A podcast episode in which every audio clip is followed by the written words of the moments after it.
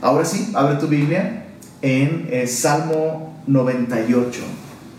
Hoy vamos a estudiar los Salmos 98, 99 y 100 y me gustaría hacer una vez más una pequeña oración para pedir al Señor que nos hable a través de su palabra. Señor, gracias por darnos el día de hoy el privilegio, la oportunidad gloriosa y hermosa, Señor, de venir a ti y escuchar tu palabra. Y es mi oración que en cada hogar, en cada casa, pues cada familia sea bendecida, bendecida con tu palabra, con tus promesas, con tus verdades. Háblanos el día de hoy, Señor, te lo pedimos en el nombre de Jesús. Amén. Salmo 98 es un, salmo muy bello que eh, inicia esta temática. Estos tres salmos de alguna manera cuentan una historia. El Salmo 98 eh, describe, describe eh, la salvación de, de, Jehová a la nación de Israel. Muchos eh, expertos bíblicos y comentaristas bíblicos coinciden en que el contexto histórico de este salmo probablemente se sitúa después de la caída de Babilonia, cuando la, la nación de Israel específicamente la tribu de Judá, ¿no? pero la nación de Israel entera puede volver a Jerusalén. Y eh, es en ese contexto, tras la caída de Babilonia, que Israel regresa a, la tierra prometida y, es entonces que eh, se escribe este salmo. Em, llama mucho me llama mucho la atención que este salmo em, es el salmo que inspiró a Isaac Watts a escribir esta canción que cantamos en Navidad, eh, Al mundo paz probablemente la recuerdas. Al mundo paz nació Jesús. La segunda estrofa dice, em, ah, se me fue, al mundo Él gobernará con gracia y con poder. ¿Recuerdas? Bueno, pues justo es lo que describe este salmo. Eh, describe a Dios como este rey que ha salvado a Israel, que lo ha hecho volver a su tierra, pero además va a reinar en el mundo entero. Y todo este salmo es un salmo de celebración. Vemos primero una celebración nacional en los versos 1 al 3. El pueblo de Dios, siendo rescatado por Dios, comienza su adoración a Dios. Y luego vemos una celebración mundial en los versos 4 al 6. Y finalmente una celebración universal. La creación misma, el universo entero, se suma a esta celebración. Y hay un principio sobre la adoración en, en esta progresión. Siempre la adoración comienza con uno y la adoración se extiende hacia los demás. Y, es, como si la adoración fuera contagiosa, ¿sabes? Pero uno tiene que experimentar la salvación de Dios para que nuestra adoración sea genuina, sea verdadera, ya que nuestra adoración siempre es una respuesta a las grandes obras de Dios. Y dicho esto, veamos esta celebración nacional. Eh, versos 1 al 3 dice, Cantad a Jehová cántico nuevo, porque ha hecho maravillas. Su diestra lo ha salvado y su santo brazo. Bueno, ¿a quién, ¿a quién ha salvado? Pues al pueblo de Israel, a su pueblo. Dice el verso 2, Jehová ha hecho notoria su salvación. A vista de las naciones ha descubierto su justicia se ha acordado de su misericordia y de su verdad para con la casa de Israel. Todos los términos de la tierra han visto la salvación de nuestro Dios. Eh, quiero recalcar que este, esta porción está siendo escrita desde la experiencia del pueblo de Israel, que una vez más ha experimentado la redención, la salvación eh, de Dios y, la ha experimentado de una manera muy notoria. Eh, y, es importante em, considerar esto, que cada vez que Dios intervino en la historia para salvar a Israel, lo hizo de un modo muy notorio. Y el, el gran modelo de esto es el Éxodo. Dios intervino en la historia de Israel, liberando a Israel de la esclavitud en Egipto y, y a partir de entonces cada vez fue así me llama la atención que cada vez que Dios libera a su pueblo, el, bueno, realmente el imperio más poderoso de la tierra en esos momentos ha tenido que caer. En, en, en el Éxodo, el imperio y el reino y el poder mundial más fuerte en ese momento era Egipto. Y para que Dios reinara en Israel y rescatara a Israel, el imperio más grande del mundo tuvo que caer, Egipto. Y luego sucedió con Babilonia. Y cuando vino Jesucristo, el Mesías prometido, todos esperaban que sucediera lo mismo, porque ese es un modelo bíblico. Cuando Dios viene y, y pone justicia y orden y salva a su pueblo, Dios establece su reino, pero un reino humano tiene que caer. El reino humano tiene que caer. Y pensaban que eso iba a suceder con Jesús y con el imperio romano, pero no sucedió. ¿Por qué? Porque primero Dios quería que cayera el imperio en el corazón de cada hombre. Y esa es, e, e, en eso consiste la salvación, ¿sabes? La salvación eh, eh, es Dios reinando en el corazón del hombre. Pero para que Dios reine en nuestras vidas, nuestro propio imperio, nuestro propio reinado tiene que caer para que Él sea el rey. Porque su reino es un reino verdaderamente de justicia y de paz. Ahora, todo esto apunta a un momento en la historia que aún no sucede, pero que estamos esperando, en el que Cristo vuelva al mundo y hará notoria su salvación hasta los fines de la tierra. Y gobernará el mundo, como decía la canción de Isaac Watts, con gracia, pero también con poder. Y mientras ese día llega, nosotros tenemos el privilegio, así como la nación de Israel, de anunciar su venida y, de invitar a los hombres a que se vuelvan de su estilo de vida, de su, de su pecado y que confíen en Jesús y que encuentren en Él el día de hoy un reino de justicia y de paz. Y no, no es el tema de hoy, pero en el futuro, cuando Jesús vuelva, también va a caer un imperio. Allá en el libro de Apocalipsis vemos en los capítulos 17 y 18 de Apocalipsis, vemos que Babilonia caerá. Y eso no significa que la Babilonia literal va a ser el nuevo orden mundial en el futuro, no. Pero mucho del espíritu con el que este imperio se levantó va a hacer que otro nuevo orden mundial surja en el futuro. Y debo decirte esto, eh, estamos viendo escenarios políticos y económicos cada vez más apropiados para que haya un nuevo orden mundial. Eh, justo el día de hoy, no recuerdo el nombre de esta persona, pero era, era algún tipo de, político, ¿no? Y, vi en su cuenta de Twitter que hizo un comentario que a mí me, me, emocionó mucho por, por, lo que te voy a explicar a continuación, pero él decía, la crisis actual por el COVID-19 nos muestra que necesitamos una economía global. Interesante una economía global. De esa manera estaremos mejor preparados para enfrentar cualquier, cualquier emergencia. ¿no? Entonces yo estoy viendo y yo veo, y sé que tú lo puedes ver, y la Biblia lo anuncia, lo veamos o no, la Biblia lo anuncia. Va a llegar un momento en el que va a surgir una persona que va a solucionar lo que nosotros consideramos que son los problemas más grandes de la humanidad y va a traer paz y seguridad. Y la Biblia dice, cuando digan paz y seguridad, vendrá sobre ellos dolor repentino como el de una mujer a punto de dar a luz y no van a escapar. Entonces, eh, nosotros estamos esperando, estamos esperando no, no ese surgimiento de ese orden mundial, estamos esperando el regreso de Jesús por nosotros primero y entonces aparecerá este personaje que va a traer orden y paz eh, política, económica, social. Eh, nosotros ya no vamos a estar aquí para, para eso. Pero mientras eso sucede, nosotros podemos, como dice el verso 3, dice, todos los términos de la tierra han visto la salvación de Dios. Y nosotros tenemos la encomienda de nuestro rey que está a punto de volver. Tenemos la encomienda de anunciarle hasta lo último de la tierra. Hagámoslo.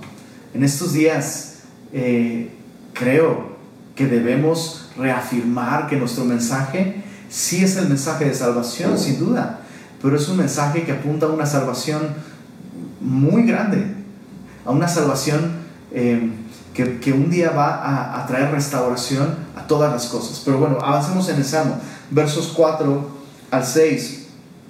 Vemos que esta celebración nacional, aquellos que fueron salvados por Dios, restaurados por Dios, crece hasta ser una celebración mundial. Mira esto, versos 4 al 6. Cantad alegres a Jehová, toda la tierra. Levantad la voz y aplaudid y cantad salmos. Cantad salmos a Jehová con arpa, con arpa y voz de cántico. Aclamad con trompetas y sonidos de bocina delante del rey Jehová. Eh, date cuenta que aquí esta invitación es a que toda la tierra cante a Jehová. Y no está de más eh, el, el insistir en cómo la Biblia nos llama a adorar a Dios alegremente. De hecho, no solo se mencionan lo que para su momento eran instrumentos, eh, me llama la atención, eran, eran instrumentos bastante ruidosos, ¿no? Como la trompeta, ¿no? La bocina, y evidentemente está hablando de, distintos, em, distintos modos de festejar a este rey, de alegrarnos en él, y también nos llama a usar nuestro cuerpo mientras le cantamos, ¿no? Levantad la voz, o sea, cántale fuerte, ¿no? Y aplaudid y cantad salmos. Y, ¿sabes? Como director de alabanza, que algunas veces me toca dirigir la alabanza, em, a veces es inevitable observar a la gente. Y, y, y me doy cuenta que muchas veces eh, la gente reprime eh, su alabanza y su adoración, ¿no? O sea, de pronto tenemos canciones muy movidas, ¿no? Y muy llenas de gozo y de alegría. Y, y, la gente está así como si estuviéramos... Yo creo, yo creo que hasta el himno nacional lo cantan con más enjundia, ¿no? O participan más. Y, y sabes, esto no debiera ser así. Dios es digno de suprema alabanza. Entonces, ¿cómo es posible que hasta para cantar el himno nacional tenemos más participación, ¿no? Tenemos más, más eso, eso, devoción incluso, ¿no? O, en un partido de fútbol cantamos la porra y se nos va el alma con ello, ¿no? Y cuando cantamos al Señor, de repente, de repente somos mezquinos, ¿no? Mezquinos con nuestra adoración. No debería ser así. Eh, pero, pero bueno, aquí vemos esta invitación a que todos, el mundo entero, cantará al Señor. Y, y termina este salmo con esta última escena en los versos 7 al 9, donde ya no se le llama a las personas a la adoración, sino la creación, las cosas creadas son invitadas a participar de la adoración. Versos 7 al 9 dice, brame el mar y su plenitud, el mundo y los que en él habitan. Los ríos batan las manos. Los montes todos hagan regocijo delante de Jehová. Ahora antes de terminar el salmo, es obvio que los ríos no tienen manos. Este es un libro poético y está hablando en lenguaje figurado. los ríos, las aguas, tienen sonido por sus caídas, por su, por su movimiento, pero no tienen, evidentemente no tienen manos, pero es un lenguaje poético. Ahora, eso solamente te lo quiero proponer, solo es, una convicción personal. Yo creo que los, los cielos nuevos y la tierra nueva que Cristo va a traer consigo, Él va, va a traer cielos nuevos tierra nueva. Eso está en Apocalipsis 21. Puedes leerlo allá en, eh, Apocalipsis 21. Cielos nuevos, tierra nueva. Em, sabemos nosotros el día de hoy que esta creación está gimiendo con dolores de parto. ¿no? Esta creación, este mundo, este planeta tan hermoso y tan bello como es, mm, no es ni siquiera una pálida sombra de lo que era originalmente. Y, veo desde el principio, em, solo por poner unos ejemplos, cuando Caín mata a Abel, Dios le dice a Abel, la tierra clama, la tierra está clamando, porque ha bebido de tu mano la sangre de tu hermano. ¿no? Entonces, de alguna manera, a, a mí me parece ver en la Biblia que la creación tiene ciertos elementos personales. No estoy diciendo que es un ente viviente o algo por el estilo, pero veo que tiene atributos. Dios escucha la creación, Dios escucha la tierra. Eh, nosotros sabemos el día de hoy, por medio de análisis de computadoras y demás, que, por ejemplo, los delfines tienen un sistema de comunicación, eh, tienen patrones de, sonidos que, significan de un modo consistente una misma cosa. Se advierten por el peligro, eh, se, comunican entre ellos, es un lenguaje limitado, pero lo existe, las ballenas también, y nos podríamos ir así con los pájaros y demás. Bueno, yo creo que Adán y Eva antes de la creación tenían la capacidad de entender este lenguaje, porque de hecho cuando Eva escucha a la serpiente hablar, Eva nos espanta. O sea, si tú y yo el día de hoy pudiéramos entender lo que un animal nos está diciendo, imagínate, ¿no? Capaz que lo que piensas que tu perro te dice no es lo que te está diciendo, ¿no? Pero te espantarías muchísimo si pudieras entenderlo. Eva y Adán tenían ese poder. Y entonces a lo que voy con todo esto es que creo que con los cielos nuevos y la tierra nueva, seremos capaces de escuchar su adoración al Señor. Seremos capaces de oír. Seremos capaces de entender.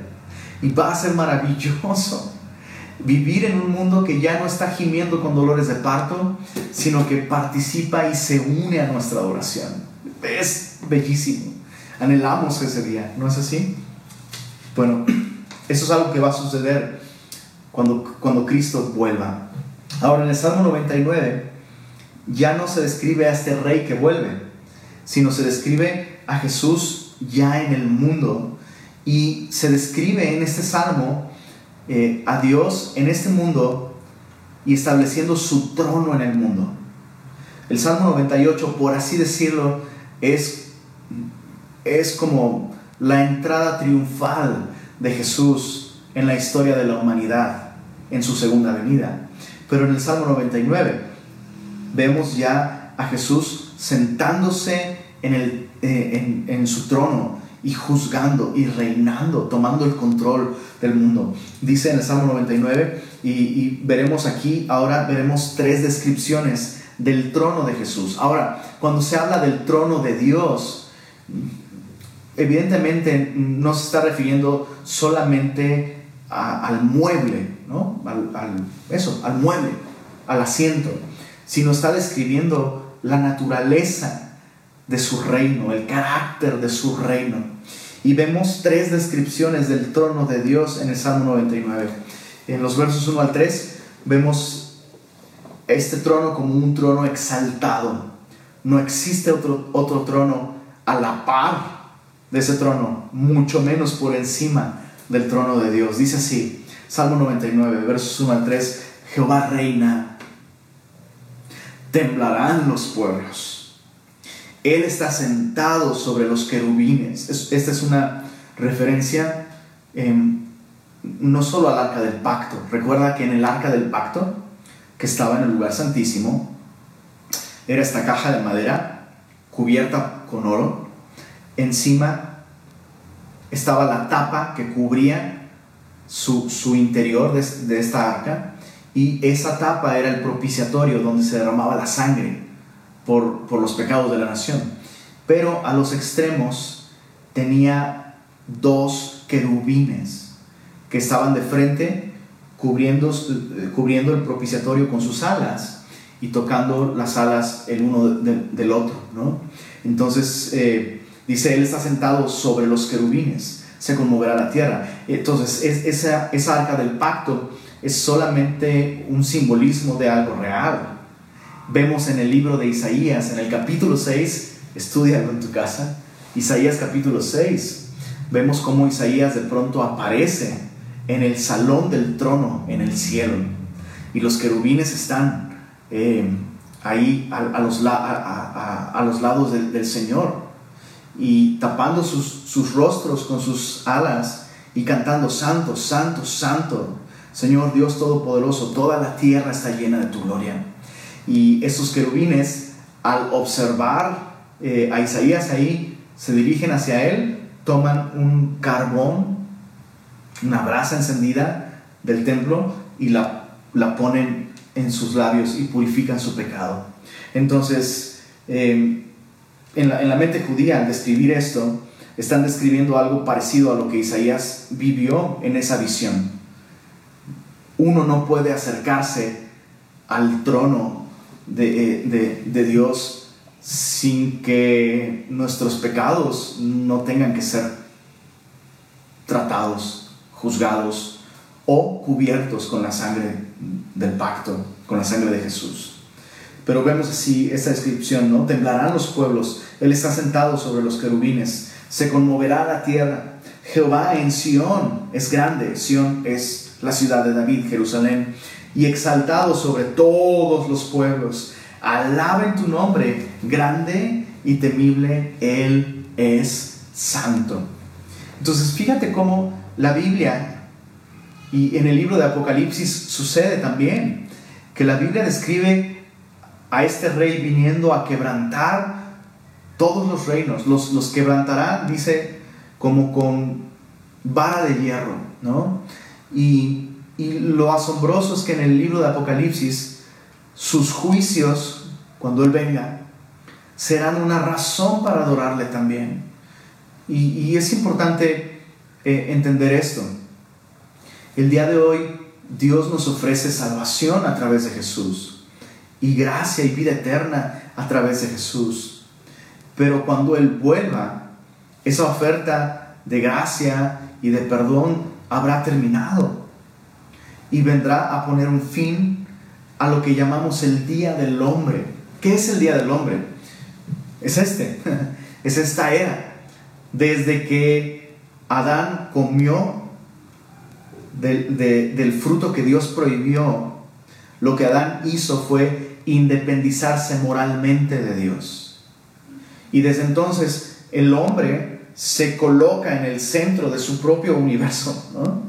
Y el hombre decide, no, yo soy el dueño de mi propio destino, yo determino lo que está bien, lo que está mal. Y el día de hoy el hombre tiene esa soberanía limitada. Dios le ha dado esa libertad al hombre. ¿no? Pero va a, venir, va a venir un día que la Biblia llama el día de Jehová. Y el, el tiempo del hombre habrá terminado. En ese sentido, Dios va a parar al hombre de, esta locura de, gobernarse a sí mismo. Y, sé, sé, que tú puedes entender esto. Si has creído en Jesús, estás de acuerdo con esto. Gobernarte a ti mismo es lo peor que te ha pasado. Necesitamos un rey. Necesitamos que Dios gobierne nuestra vida. Y el día de hoy, insisto, esto puede ser una realidad si confiamos en Jesús venimos a formar parte de su reino. Pero va a haber un día en el que Él va a establecer su reino literalmente, ya no solo de un modo espiritual. Y, y, esa es la escena. Los reinos van a temblar. Y el llamado es alabar su nombre grande y temible, dice, porque Él es santo. Santo significa único, diferente. Eh, me, llama la atención cómo eh, comenzamos a valorar por ejemplo, las especies que están en peligro de extinción. ¿no? Hace no mucho eh, un, tipo de rinoceronte se extinguió de nuestro planeta. Y, recuerdo que la noticia, bueno, llenó todas las los timelines de Facebook y de Twitter que el, último rinoceronte, híjole, no recuerdo, no recuerdo el, el, tipo de rinoceronte que era, pero solo había uno en el planeta y eventualmente pues ya murió, ¿no? Y, comenzamos eso, comenzamos a valorar aquello que es único. Bueno, ¿sabes qué es único? Es Dios. Dios es único, no existe otro como Él. Pero Él no está en peligro de extinción. Él, él es único. Nada se le compara. Pero hay suficiente de Él por toda la eternidad para disfrutarle. No hay nadie como Él. Entonces la Biblia nos llama a adorarle por eso.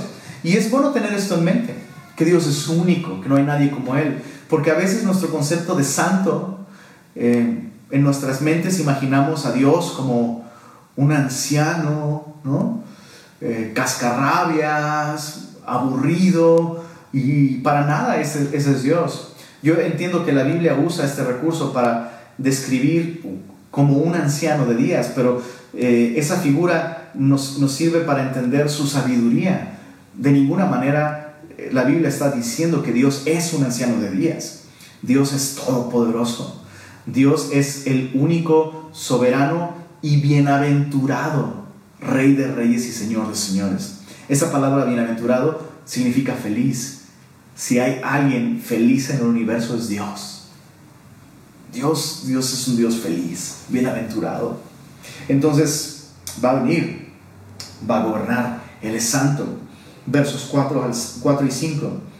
La segunda descripción de su trono ya no es un trono exaltado, sino un trono de justicia. Dice, y la gloria del rey ama el juicio. Tú confirmas la rectitud.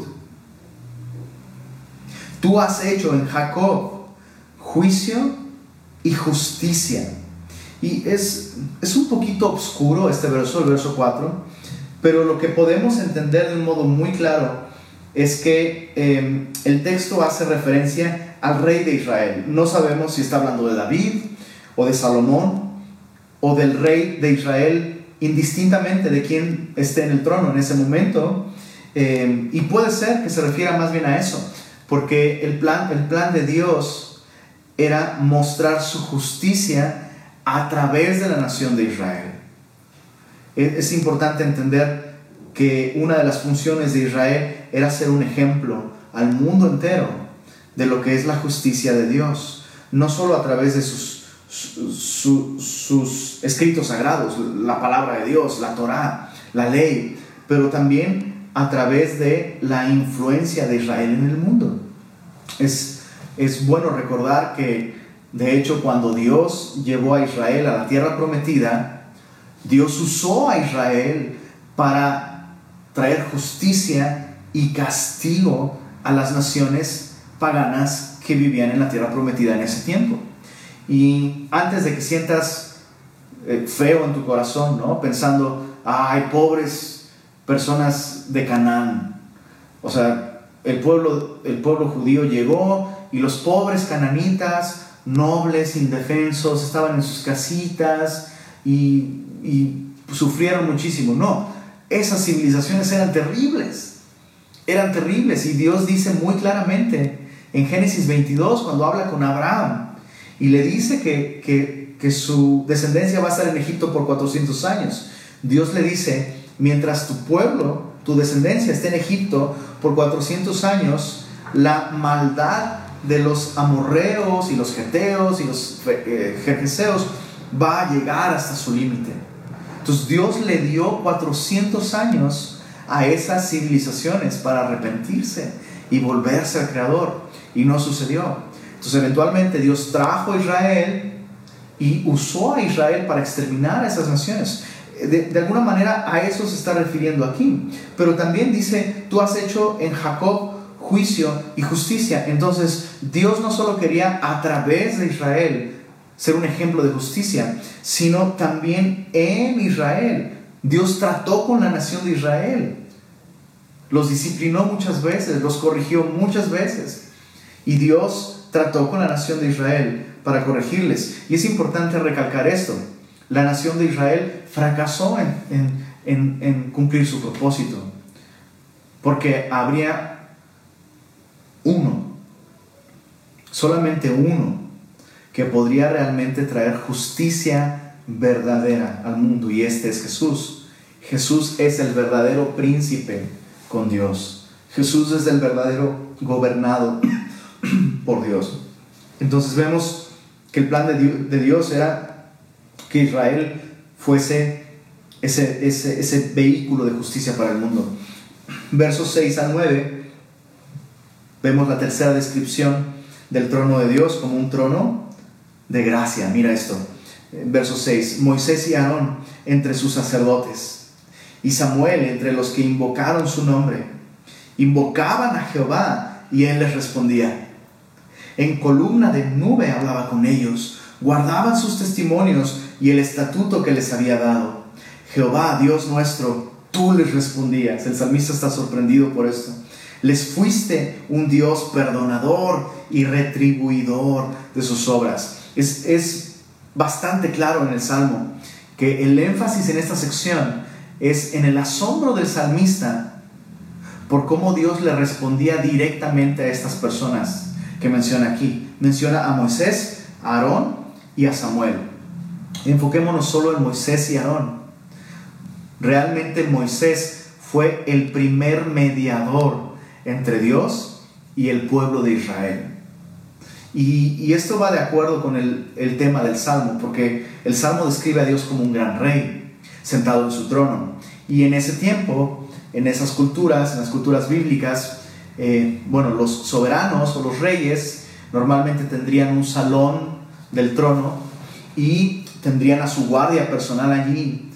Y realmente nadie podía acercarse a ese trono, a menos que fuese invitado o que tuviese un mediador, alguien que mediase por él para que fuese recibido en ese trono. Y eso es lo que sucedió con la nación de Israel y Dios.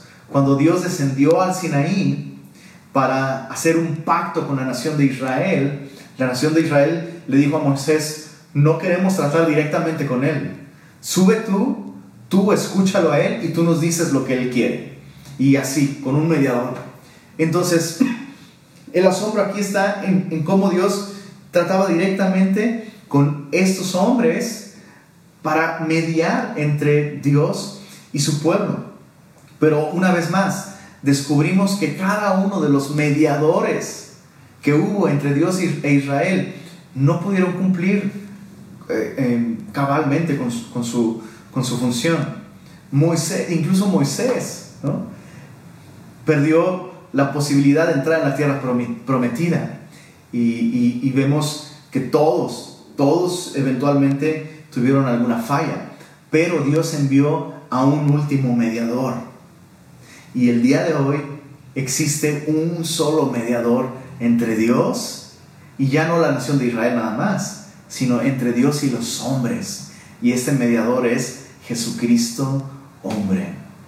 Y por medio de su ministerio, de su obra en la cruz, nosotros podemos acercarnos al trono de Dios, no solo sin riesgo de morir, sino podemos acercarnos a su trono para hallar oportuno socorro. Entonces, gracias a Jesús, el trono de Dios se ha vuelto un trono de gracia para nosotros. Y con eso con lo que termina el Salmo. Dice, les fuiste un Dios perdonador y retribuidor de sus obras. Exaltad a Jehová nuestro Dios, postraos ante, su santo monte, porque Jehová nuestro Dios es santo. Hermosa descripción del trono de Dios. Necesitamos esta visión completa de su trono, de su carácter, de su reinado. Él es un trono de gracia, sí, pero es un trono de gracia porque Jesús eh, vino a satisfacer la justicia de Dios de un modo total y, Jesús nos regala su justicia. Eh, el Salmo 100. Eh, si te has dado cuenta, Salmo 98 y 99, aunque describen el reino de Dios, describen esta tensión. Va a haber un encuentro entre el reino de Dios y el reino del hombre. Y mm, es obvio que el reino de Dios es el que va a prevalecer finalmente. Y en el Salmo 100 desaparecen esas notas tensas, eh, esas notas sobrias, y el Salmo 100 está completamente lleno de alegría. Dice así, cantad alegres a Dios, habitantes de toda la tierra, servid a Jehová con alegría. Dicho sea de paso, esa es la única manera correcta de servir a Dios. Piensa en esto, sin importar de en qué le sirvas a Dios. El hecho de que le sirves a Él debe producirte alegría. Cualquier cosa que hacemos para Dios, si la hacemos para Él, entonces será algo que nos llene de alegría. Por eso es que Pablo, Pablo dice que hagamos todas las cosas como para el Señor. Sacar la basura, hazlo como para el Señor. Eh, sobre todo en esta cuarentena, que seguramente has descubierto que los platos rompen todas las leyes de la física y la lógica y se multiplican y has lavado más trastes que nunca probablemente estos días en tu casa, pues bueno, hazlo como para el Señor. Y lo, entonces lo podrás hacer con alegría. Dice, servid a Jehová con alegría, venid ante su presencia con regocijo. Me encanta esto. O sea, realmente, ¿qué significa regocijarse? ¿Y qué significa alegría? Quiero, quiero, quiero llamar tu atención a este hecho, que a veces como cristianos hacemos categorías como que no son bíblicas. Por ejemplo, una de ellas es que decimos, no, no, no, yo no estoy alegre, yo, yo estoy gozoso. Y hasta le cambiamos el acento, ¿no? Como si fuera más espiritual. Yo tengo gozo, gozo, ¿no? No, la alegría, la alegría es del mundo, el gozo es de Dios. Y, yo veo aquí que la Biblia dice, hey, sirvan a Jehová con alegría. Y además, regocíjate. Que, que nos habla de deleitarnos, ¿no? De, de, de saborear a Dios, la vida con Él, la vida gobernados por Él, sirviendo a sus propósitos. Es, es, increíble. Dice el verso 3. Ahora, mucho ojo. ¿Por qué a veces, aunque sabemos todas estas cosas, nos falta alegría y gozo y regocijo? Pienso que es porque olvidamos una verdad muy importante verso 3. El verso 3 es la clave para poder experimentar el verso 2 y el verso 1. Mira, verso 3. Reconocer que Jehová es Dios. Nada más piensa en eso un momento. Solo piensa eso por un momento. La carta de Pablo a los Efesios nos dice que antes de que Cristo se revelara a nosotros y nos diera salvación, estábamos sin esperanza y sin Dios en el mundo. Sin esperanza, sin Dios. Y un día no solo descubrimos, porque Dios se reveló a nosotros, que Dios es real, sino descubrimos que Dios nos ama y que Dios quiere una relación con nosotros. Dios piensa en ti, Dios te conoce por nombre, Dios te ama. Dios no es un personaje ficticio, es real. Y la Biblia me dice, reconoce que Jehová es Dios. Me pregunto cuántos de nosotros, especialmente nuestros adolescentes, se emocionarían muchísimo si existieran los superhéroes de las historias eh, en las películas y en los cómics. O sea, que exista un personaje así de fantástico, sin duda sería algo que, que llenaría de emoción a todos. Bueno, Dios no es un personaje de cómic. Nuestra historia, la historia universal del hombre, está llena de huellas digitales de Dios la más importante, la cruz del Calvario. Dios es real. Reconocer, dice el texto, que Jehová es Dios. Para, para terminar este punto, no vivimos en un mundo sin Dios. Dios es real. Dios está en control. De Jehová es la tierra y su plenitud, el mundo y los que en él habitan. Dios está en control. Dios es real y Dios está en control. Reconoce esto. Ahora mira esto. Reconocer que Jehová es Dios. Él nos hizo y no nosotros a nosotros mismos. Pueblos suyos somos y ovejas de su prado. Obviamente este versículo está hablando de la nación de Israel.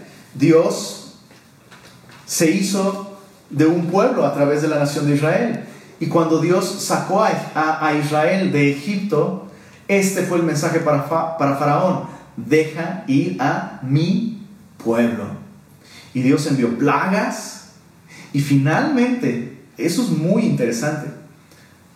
El último acto de Dios que hizo que el pueblo pudiera salir libre de Egipto fue la sangre derramada de un cordero. Y obviamente eso apuntaba a Jesús, el cordero de Dios que quita el pecado del mundo. Entonces, Dios se hizo y hizo de Israel su pueblo por medio del derramamiento de la sangre del cordero. Y Dios está haciendo de todos nosotros su pueblo también por medio de la sangre del cordero. El buen pastor dio su sangre para dar vida a sus ovejas y somos pueblo suyo. Ahora piensa en esta imagen. Nosotros como ovejas del buen pastor. Yo nunca he sabido de una oveja que tenga problemas de estrés. Yo nunca he sabido de una oveja que esté preocupada por qué va a comer y dónde va a dormir. ¿Por qué? Porque el pastor es quien se preocupa de esas cosas. Entonces, insisto, tú y yo necesitamos, es mi esposita, tú y yo necesitamos reconocer estas cosas, que Él es Dios, que Él nos hizo, Él no va a desamparar la, obra de sus manos. Y somos sus ovejas, Él va a cuidar de nosotros. Escucha esto, Dios no está en cuarentena, su gracia no está en cuarentena. Dios cuida de nosotros. Y tenemos que reconocer esto. Y el gozo va a venir. Va a venir como un resultado de esto. Entonces, mira, mira el efecto de reconocer esto. Entrad por sus puertas con acción de gracias. Cuando reconocemos que Él es Dios, que nosotros sus ovejas, que Él cuida de nosotros, que Él derramó su sangre para darnos vida eterna, podemos entrar por sus puertas ya no con quejas, sino con acción de gracias. Por sus atrios con alabanza Alabadle, bendecid su nombre, porque Jehová es bueno, para siempre es su misericordia y su verdad por todas las generaciones. Y quiero insistir en esto y con esto terminamos. Dice aquí, Jehová es bueno, para siempre su misericordia y su verdad por todas las generaciones. Muchas cosas cambian con el paso de los años, su verdad no. Muchas cosas cambian con el paso de los años, su misericordia no. Su misericordia no está en cuarentena, su verdad tampoco. Entonces alegrémonos de que tenemos un rey bueno, todopoderoso, que un día traerá justicia y paz al mundo. Oremos, Señor, gracias por permitirnos esta noche meditar en tu palabra y ayúdanos, Señor, el resto de esta semana a reconocer esta verdad, que tú eres rey, tú reinas. Reconocer que tú eres Dios y que nosotros somos tu pueblo. Nos has comprado con la sangre de Jesús y no nos vas a desamparar. Si has entregado a tu amado Hijo por nosotros, ¿cómo no nos darás juntamente con Él todas las cosas? Así que ayúdanos, Señor, en medio de estos días difíciles, a saborear y regocijarnos en este reino que se ha acercado y que un día se establecerá en el mundo. Gracias, Señor, por permitirnos adorarte esta noche. Y una vez más, Señor, te pido que traigas a nuestro corazón el gozo de saber que tú vuelves pronto, Señor. Y esa es nuestra oración, vuelve pronto. Y mientras vuelves, úsanos, Señor, para anunciar tu evangelio y anunciar la salvación tan grande que tú compraste en la cruz y anunciarla hasta lo último de la tierra, Señor. Te pedimos esto y lo pedimos en el buen nombre de Jesús.